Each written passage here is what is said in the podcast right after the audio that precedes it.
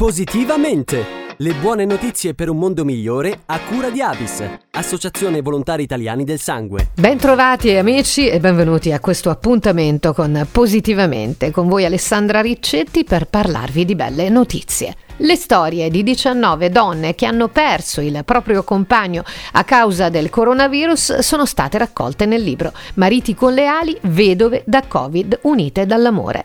Un viaggio tra le testimonianze di chi ha condiviso dolore, smarrimento, ma anche forza, determinazione e speranze future. Donne provenienti da tutta Italia con origini ed esperienze molto diverse che si sono incontrate su una pagina Facebook fondata da Laura Mambriani.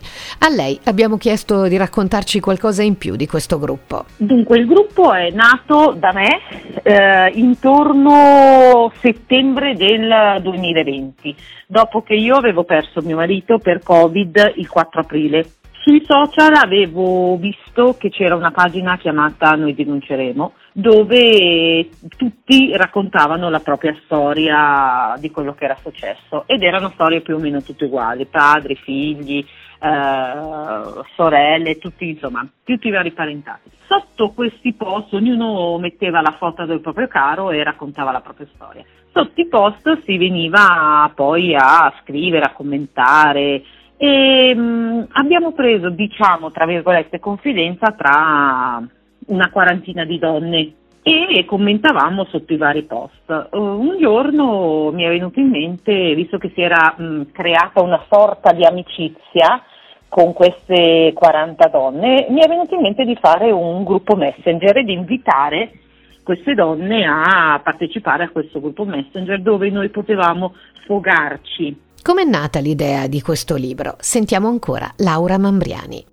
Una giornalista, Laura Baldracchi, che ci aveva contattato per un'intervista, gli è venuta questa idea di scrivere un, libro perché noi avevamo aperto una pagina Facebook con uh, Unite dall'amore il, le nostre storie.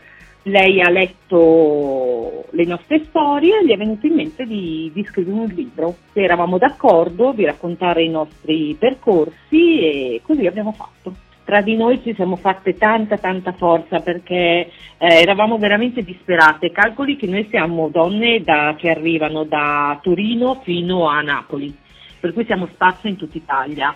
Donne che non si conoscevano, che non sapevano l'esistenza e adesso veramente siamo come sorelle perché ci siamo ritrovate eh, adesso c'è stata, a dicembre c'è stata la presentazione del libro qui dove abito io a Sesto San Giovanni, il sindaco ha fatto una bellissima cosa, una bellissima iniziativa, ha presentato il libro, ci siamo trovati tutte, sono venuti da Napoli, da Foggia, eh, da Torino, cioè, abbiamo, abbiamo avuto la forza di reagire e il messaggio che vogliamo dare noi a tutte è comunque che ce la si può fare, ed è tutto per questo appuntamento con Positivamente. Da Alessandra Riccetti un saluto, appuntamento alla prossima. Positivamente! Le buone notizie per un mondo migliore a cura di Avis, Associazione Volontari Italiani del Sangue. Per la nuova collezione possiamo scegliere giallo oro o ambra per un effetto magico e intenso.